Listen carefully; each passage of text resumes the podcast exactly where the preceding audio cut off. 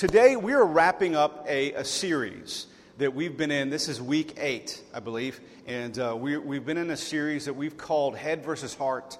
And uh, this series has been an opportunity to, to talk about, explore the challenges that we have when uh, the faith that we're meant to live in, walk in, is, uh, is at odds with um, our own thoughts and our own feelings. Uh, walking and living by faith, probably the most difficult part of that aspect of that is the fact that there's something in us, within us, that just does not want to do that.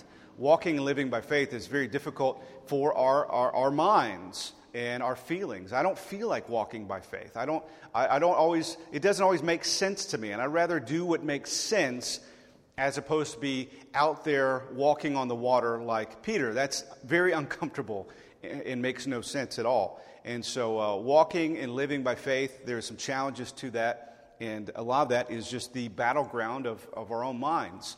And so, uh, this whole kind of series has, has been built on the, the conversation Proverbs 3 5, trust the Lord with all your heart, don't lean on your own understanding. So, that dichotomy, that, that battle that happens within all of us. And so, today we're going to wrap this up, and, uh, and I'd like to wrap this series up uh, uh, walking through a section of Scripture with you that I, have actually mentioned th- throughout this series. We've, uh, we've made mention of this, these verses, and, and I'd like to just kind of walk through it uh, today. And uh, this section of Scripture, in combination with Romans chapter 12, which we, we talked about a few weeks ago, and we'll, we'll refer back to again today, uh, between these two scriptures, these two sections of Scripture, uh, I believe it paints a, a, powerful picture of the transformational power of walking and living by faith. It, it paints a powerful picture of, of the transformational significance of this head versus heart conversation. And, uh, and these are two of the clearest uh, uh, scriptures that refer to that and kind of uh, show us what that looks like. And so uh, we're going to begin in 2 Corinthians chapter 3. And uh, I'm just going to read a few verses. We'll talk about it. I'll read a few more. So we'll make our way through uh, the majority of 2 Corinthians chapter 3 today. And uh, we're going to start in verse 4 and looking at verses 4 through 6 first. So here we go 2 Corinthians chapter 3, uh, verses 4 through 6. Such confidence we have through Christ uh, toward God. Not that we are adequate in ourselves to consider anything as coming from ourselves but our adequacy is from God, who also made us adequate as servants of a new covenant, not of the letter, but of the Spirit. For the letter kills, but the Spirit gives life. Um, I love the opening statement there. Such confidence we have. Such confidence. It is not meaning pride, it's not meaning uh, being puffed up.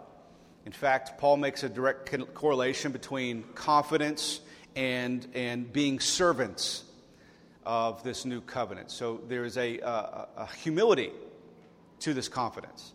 And I think that's what true confidence looks like. So, but I love that idea. Such confidence.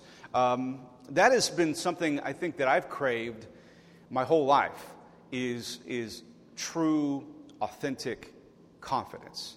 And, uh, and that is to say, I, I'm, I'm, I'm, I'm confident in who and what I am, just being myself.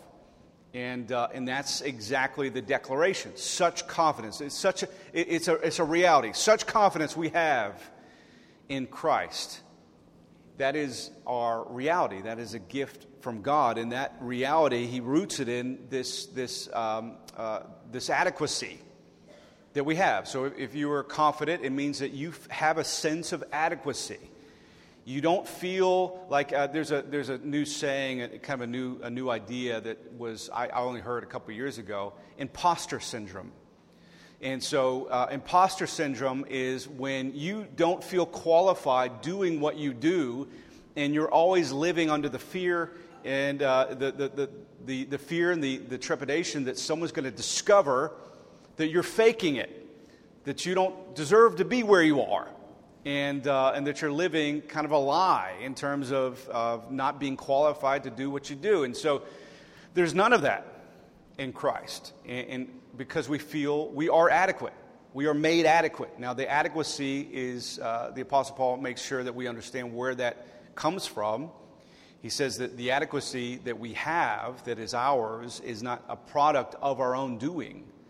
We, we didn't make ourselves adequate. And of course, the adequacy that we're talking about is, is our adequacy in the eyes of God, whose standard is perfection, who is He's God. And so there's no watered down kind of acceptance of, of uh, less than perfect. God's demand, his standard is perfect. And so we are adequate under that demand. And if you believe for a second that that is because you have made yourself adequate to be perfect in the eyes of God, uh, we're, we're, we're, kidding ourselves. Uh, our adequacy, the fact that we have right standing, perfect right standing with God, is not of our own making. Our, and, and Paul says it here our adequacy is from God. We were made adequate by God Himself. And, and he, he made us adequate, and He's given this gift of, confidence so that we could um, serve others through this new covenant, and, uh, which is not of the letter, but of the Spirit. Now, the Bible is what, what, what is being talked about here is something the Bible covers uh, from, uh, from the old covenant to the new covenant, this idea of living under a covenant with God. And so the old covenant, of course, is the, is the letter of the law.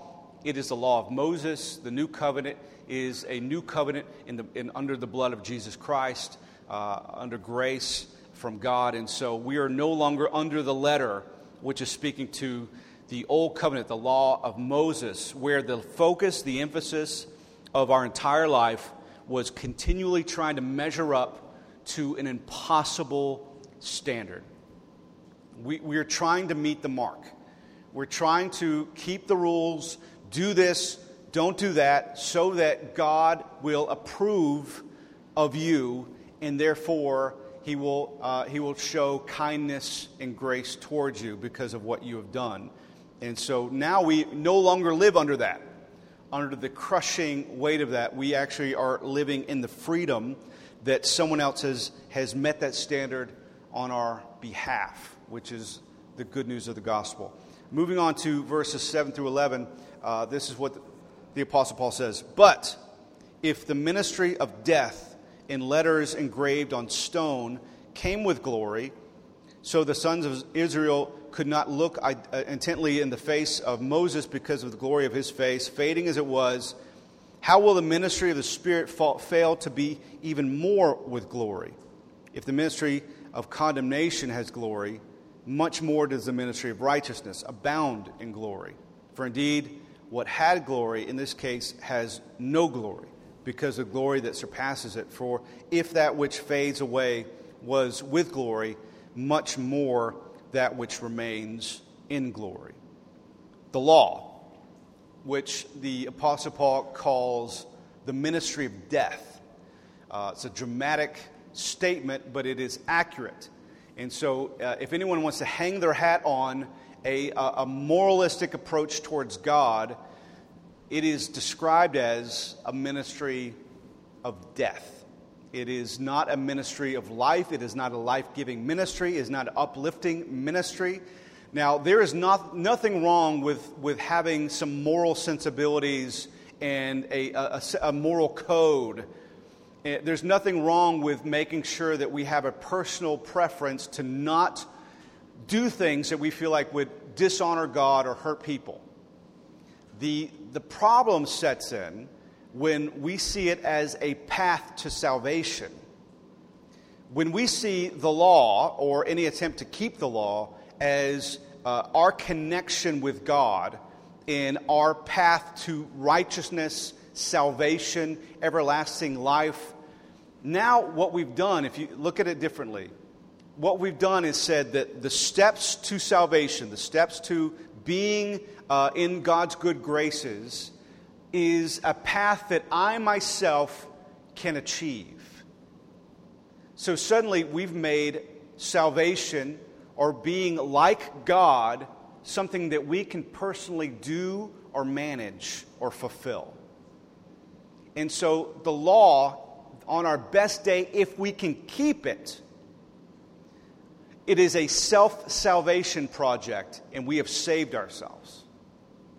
That's why the, it, the law is called the ministry of death, because what it's meant to do, the whole purpose of the law, was not to make human beings righteous.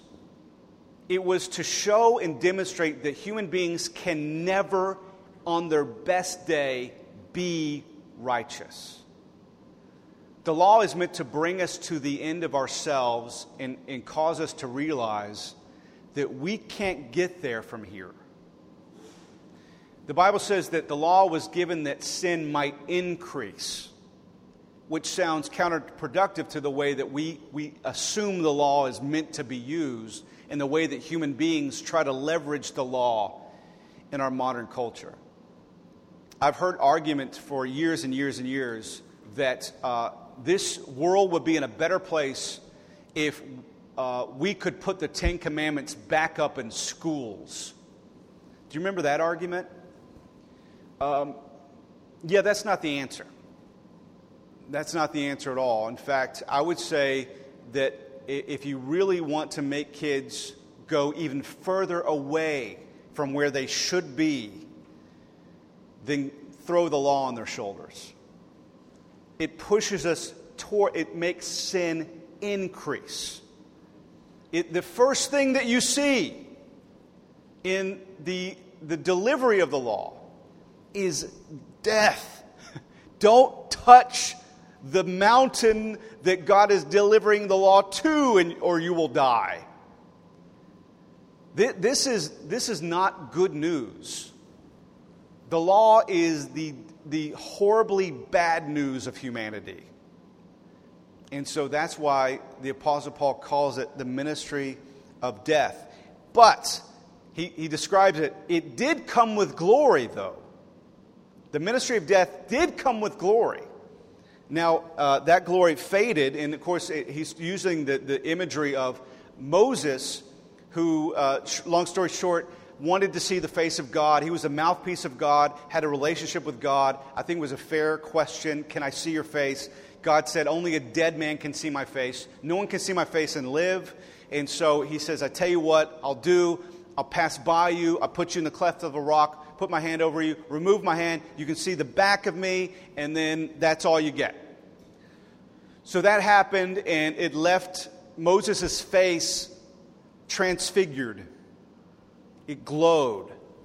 And so uh, Moses then put a veil over his face after that happened. And so, uh, but I, one would believe that Moses wore a veil to, to, to not uh, be obnoxious with a glow in the dark face. But as the Bible describes here, it was so that he could hide behind that because as soon as that happened, the glory started fading. And so there was some self consciousness to what happened, the effects are wearing off. And so the Bible says here, the Apostle Paul talks about it, is that this glory that came with the law faded. It was temporary. And so you can read this two different ways, and I think both ways are, are accurate. But these are the two ways you can kind of interpret that statement. Uh, the law had its place, it, it fulfilled its purpose for the limited time that it was here. And then that, that covenant was replaced by a superior covenant. we're no longer under the law because that covenant was fulfilled. Jesus says, I didn't come to, to, to abolish the law, I didn't come to say, you're off the hook. I came to fulfill it. And so he fulfilled that covenant so that it is legally finished and is legally off our shoulders. And then he established with his own death a new covenant, a covenant of grace. And so the, the way that people used to relate to God is no longer how we relate to God. So that feeling like God's probably mad at me because I haven't done X, Y, or Z, I haven't read my Bible enough, I haven't prayed lately uh, or, or God's mad at me because I did something wrong, I, I'm probably on the outs with God, that mentality made sense under the law. But now that mentality, it doesn't correlate to how we actually relate to God and how we, how we are in communion with God. It's not our right standing that is the, the question, it's Jesus' right standing. As he is, so are you. So to, to say, I've done something wrong, am I on the outs of God with God? The question is, is Jesus on the outs with God? No. Then no, neither are you. The other way you can read this is that the law has limited range. In other words, um, if you keep the law for a moment, there's glory in that. But can you continue to keep that law forever? No. You can, you can, you can be great and wonderful for like five seconds but give your brain a chance to catch up, and it, we can't sustain it. So, either way, whether it's speaking to the law having a limited time frame, it was a placeholder, as the Bible describes it, or uh, it, it has glory for a few minutes. Jesus said, You've never committed adultery. That's wonderful. So, there's glory in that. But have you ever lusted in your heart? Have you ever had impure thoughts? Well, the glory just went away because we're all guilty. You've never murdered anyone. There's glory in that. Praise God. But have you ever had anger in your heart because you're equally guilty of murder in the eyes of God? And so there's limited glory to that. Paul also calls, not only does he call this the ministry of death, he calls it the ministry of condemnation. And, and so, which means to, to live under the law or try to live abiding by the law, there's always going to be that, that sense of condemnation. It condemns you. The law condemns you. If used properly, the law, the law doesn't applaud you, it condemns you. If you feel like the law is affirming you or applauding you, then you're not reading it right. The law is meant to be, it is the ministry of condemnation. That is the purpose of it. And and Paul says, if that had glory, how much more the ministry of righteousness? Now that's the juxtaposition. Old covenant, the law of, the law of Moses, ministry of condemnation. The new covenant, the law, the, the, this life under grace, the ministry of righteousness. How much more does that abound in glory, super abound in glory? This comparison has a direct connection to this conversation that we've had over the last several weeks head versus heart. Because the law, our approach to the law, our, our trying to get to God via our own actions and attitudes, that is, it's the law, it's moralism, it's religion, and we like it because it's figure outable. Not a word. It's manageable. We prefer the ball being in our own, our, in our own court. And so that was really the demand of the Israelites to, to God, to Moses, was give me, give me the standard so I can manage it on my own. I want to be autonomous. I'm tired of following God around and having to be led by God, not knowing where I'm going, not knowing where my next meal is going to come from. I'm tired of trusting someone else Give me, tell me what to do, and let me go do it. Do it yourself religion is the law of the land, it's the way our world works. Uh, humanity and culture does not like coming up under grace because grace is out of our own control. We have a visceral neg- negative reaction response to unconditional love and favor from God. And it's not because we think it's a bad idea, it's because it doesn't make any sense to us. It's foolishness. This next chapter, uh, uh, chapter 4, goes into that. This is all foolishness to the people who, who the lights have not come on yet. We rather a do it yourself um, approach towards finding God in fact, we might even throw why, why use the word God? I asked the universe today for good weather. Oh, you did. It's this weird I'm in the center of the universe psychological approach towards spirituality. And it's becoming more and more pervasive in our culture. It's no secret. There, there's studies that are showing it, and it is universal that less people are going to church today than they were going 10 years ago. And it's not because less people are looking for something outside of themselves to attach themselves to. It's because less people want to attach themselves to something that is bigger than themselves. I'd rather manage my own spirituality as a pop psychology project rather than being grafted into the body of Christ, abiding in the vine as Jesus instructed us to. The ministry of righteousness is completely flies in the face of moralism and religion. And what it means is life by faith. The Bible says Romans 10:10. 10, 10, it's where the heart of a person believes. We are saved by grace through faith. The ministry of righteousness is something that we can only experience by grace through faith. Trusting in our hearts. It is the only way that we experience that. So he goes on. 2 Corinthians chapter 3 verses 12 through 18. These are the last verses of this chapter. Therefore, having such a hope, we use great boldness in our speech and are, are, not like Moses, who used to put a veil over his face so that the sons of Israel would not look intently at, at the end of what was fading away.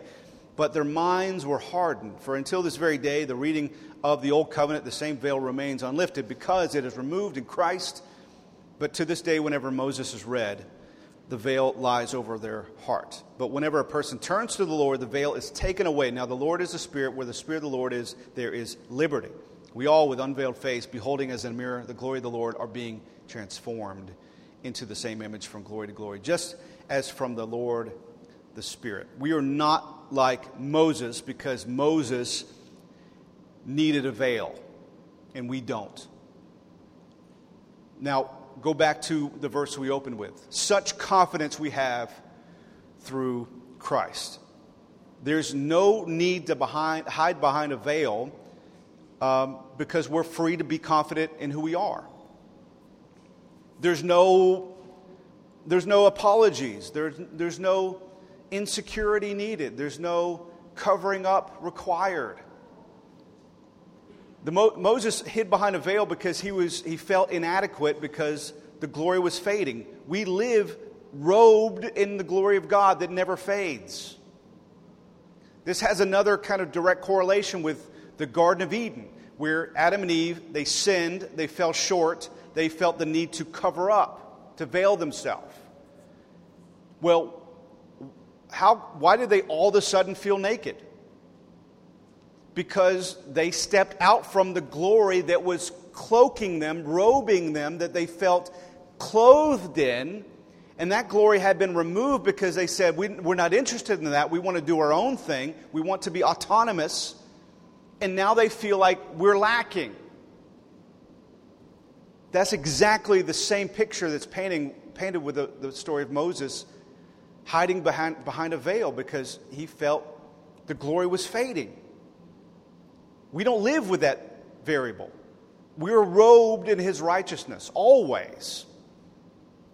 So there's no need to hide behind a veil. We're free to be unapologetically ourselves. Who we are is someone that Jesus himself loves enough to die for.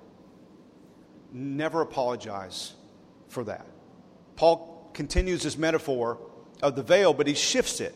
It's a shifting metaphor he was talking about uh, hiding behind a veil over our face to, to cover our face, our appearance. And then he, he, he kind of transitions to this idea of a veil lying over our heart.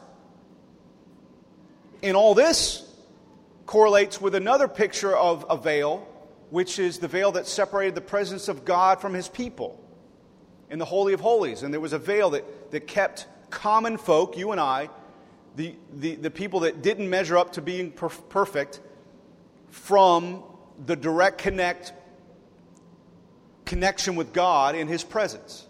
And then Jesus died on the cross, the veil was rent, the presence of God was unleashed, and now we all have direct access to God himself. And so all this kind of is a picture being painted. But this veil lying over our hearts is speaking to, again, what we believe. Believing, the ability to believe, to connect with God spiritually. If there's a veil lying over our hearts, how are we trying to establish a connection with something beyond ourselves? Mentally.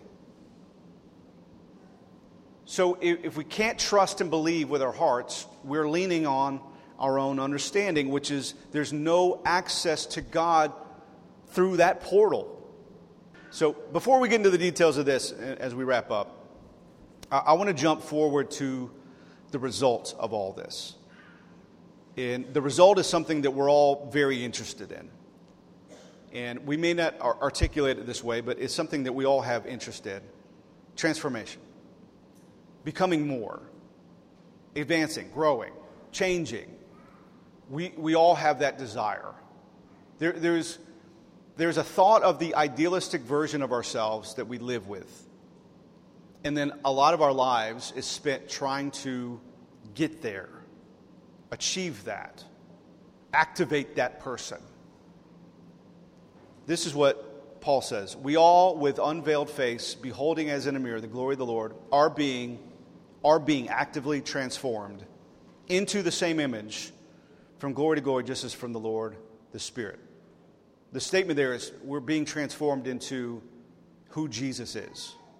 We're becoming more like Jesus, which is the ultimate idealistic version of ourselves. So, this path to becoming like Jesus, the methodology, the way that we get there, Paul, Paul brings this up again in Romans chapter 12. It's a famous scripture, we've all read it. And, and the way that he puts it is um, he lets us know if we're going to be transformed, if transformation is going to happen, we have to first reject a counterfeit and a, a, a, the, the wrong direction, the wrong path. We have to reject the wrong path. And he, he brings that up first because it's the path we typically take in order to become the idealistic version of ourselves. He says, don't conform. Don't be conformed to this world. Re- resist conformity. So, if you've ever watched uh, Looney Tunes cartoons, and Wiley Coyote and Roadrunner have a, have a contemptuous relationship. And there's these, uh, these moments where there's a, a sign that says, go this way, and Wiley Coyote will turn the arrow and have the Roadrunner go the opposite direction so that he runs into a wall that was painted like a tunnel. You guys have seen this one. So that's what the, the, this world, our culture, the, the God of this world does is everything he can to point us the opposite direction so that we feel like we're going the right direction, but we're going the opposite direction. You're going the wrong way. And that direction is the direction of conformity, outward compliance, fitting in, um, mimicking or aping what you see. I, I love the way that the, the message translation puts Romans 12. Just real quick, I'll read this Romans 12, 1 and 2. This is the message translation. Don't become so well adjusted to your culture that you fit into it without even thinking about it. Instead of that, fix your eyes or your attention on God, and then you'll be changed from the inside out. Readily recognize what He wants from you and quickly respond to it. Unlike the culture around you that's always dragging you down to its level of immaturity, God brings the best out of you, develops well formed maturity in you. If you stand still long enough, you, you will feel the, the constant, continual undertow of this culture. that is trying to pull you in. And, and it looks like this trends pass by our, our view continually every day. And these trends that are passing us by are throwing its hooks in us continually as they pass by, demanding compliance, and you have to go along with this trend. Now, that could be something as goofy and superficial as hairstyles or Harry Styles. that could be something as silly as uh, the way that we dress. There's a trend to drive a certain type of car. Those things are the, the, the shallow, superficial uh, versions of that. No harm done, right? But then there's some deeper stuff that would be uh, m- more flying in the face of what we attach, uh, attaching our hearts and our lives to God, demanding that we detach from Christ in what He's about, in His priorities, and that we attach ourselves to a different set of priorities, a different set of standards, a different methodology and approach towards life we start looking elsewhere for meaning, significance, purpose, and value. There is a, a bullying demand that we comply to that, that we bow at the altar of culture. Um, it's becoming more aggressive in my lifetime.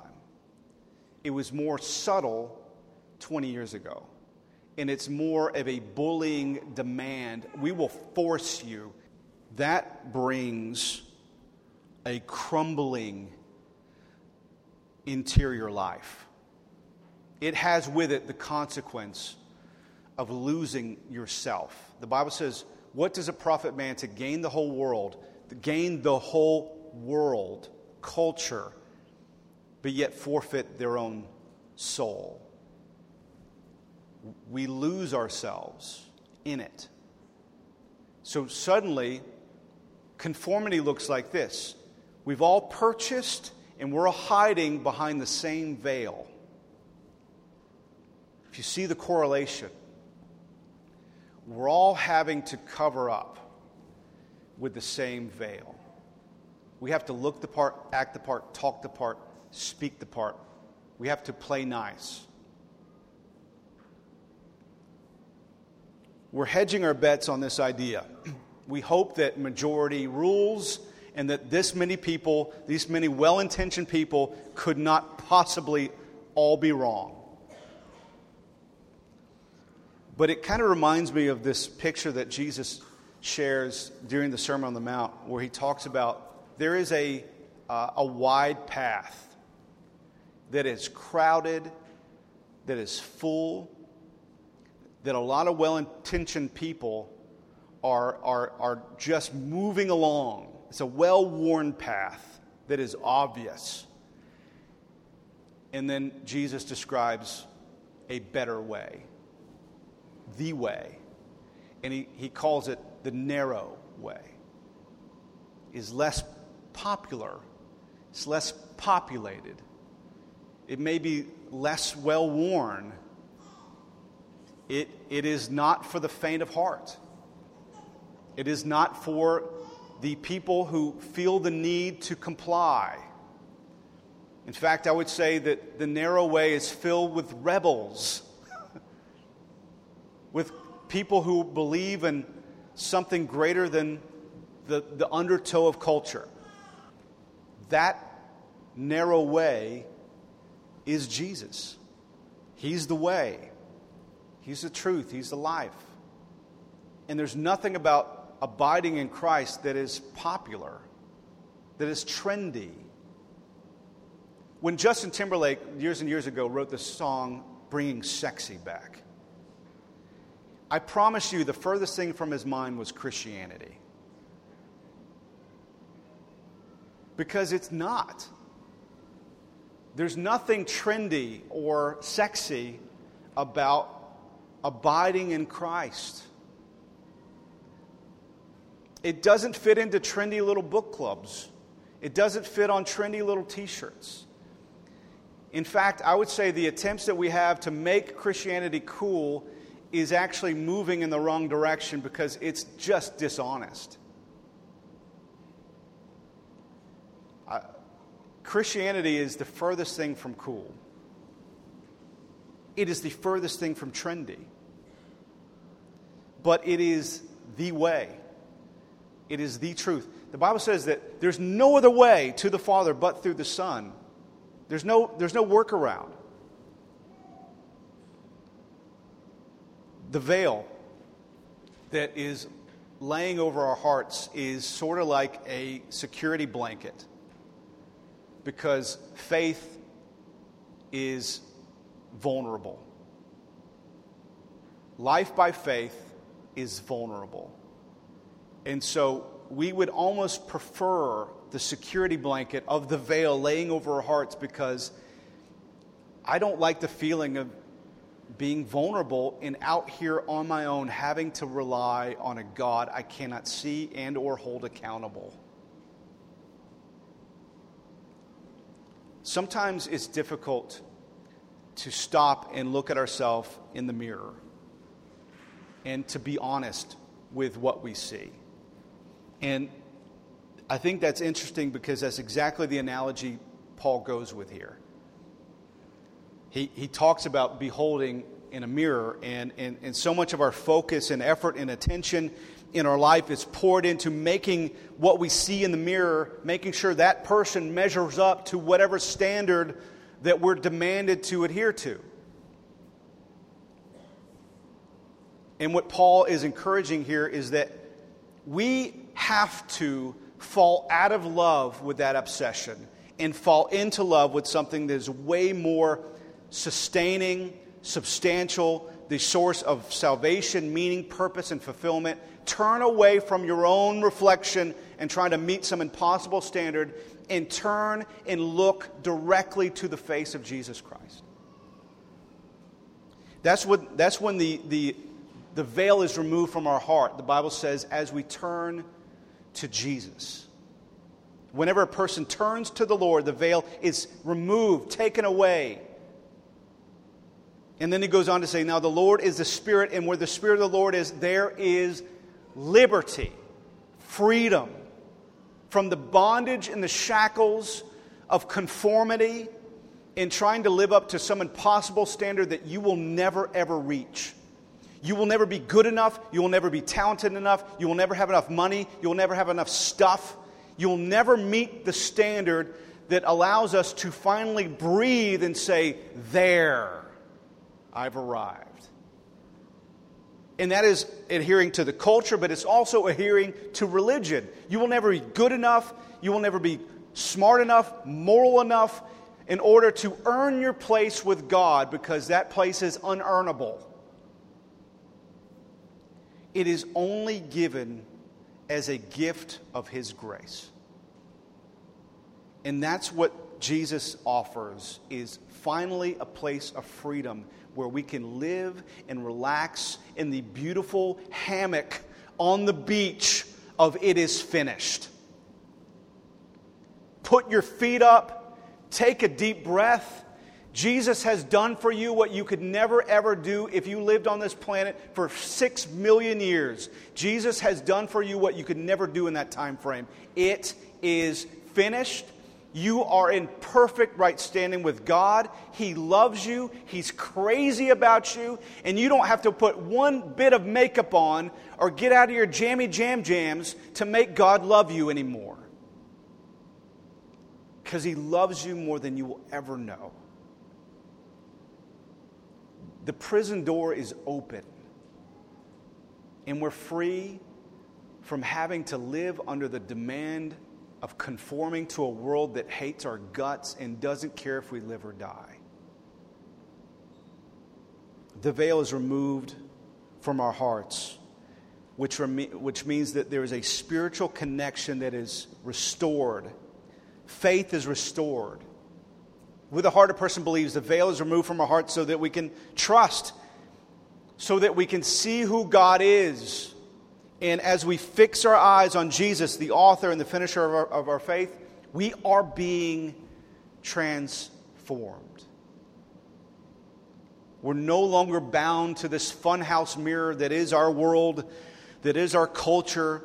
We see clearly who we are, truly are, in Jesus Christ. Beholding as in a mirror, the right mirror.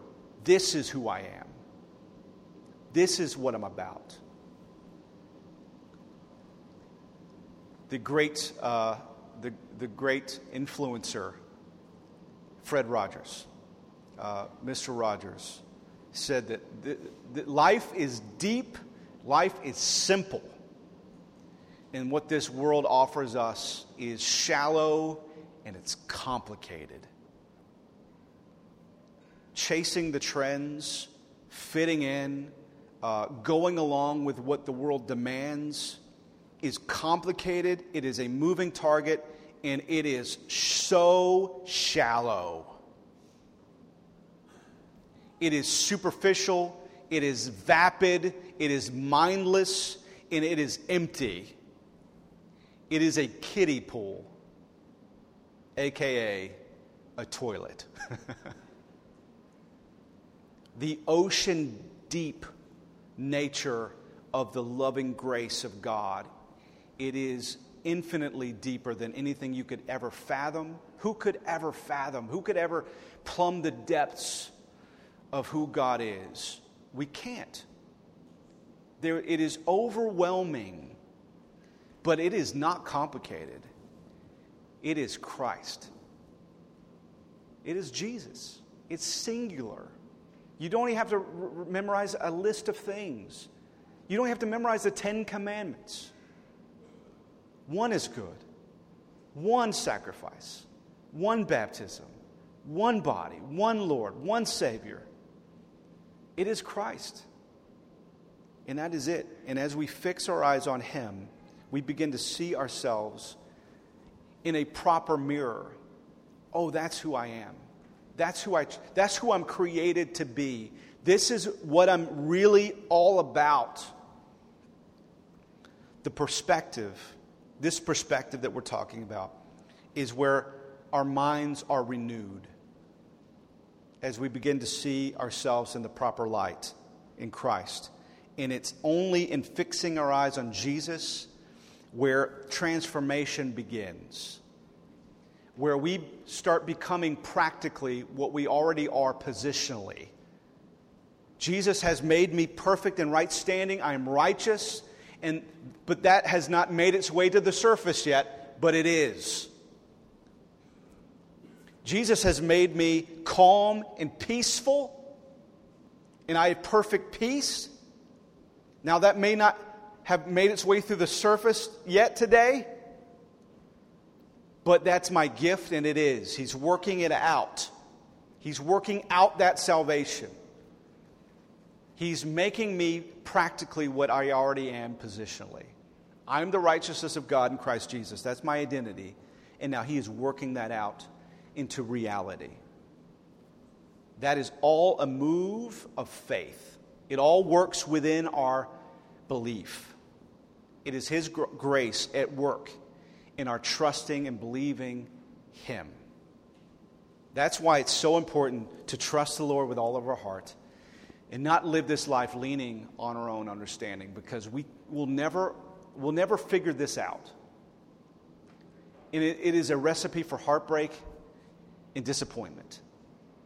It is beyond us. It is beyond what we could ever ask for, hope for, think of, dream of. It is trusting the God of the universe to work, uh, infinite God to work through this finite person and do miraculous things that only He could do in and through me. Our hope is built on nothing less than Jesus' blood and righteousness. That's our firm foundation. That's life.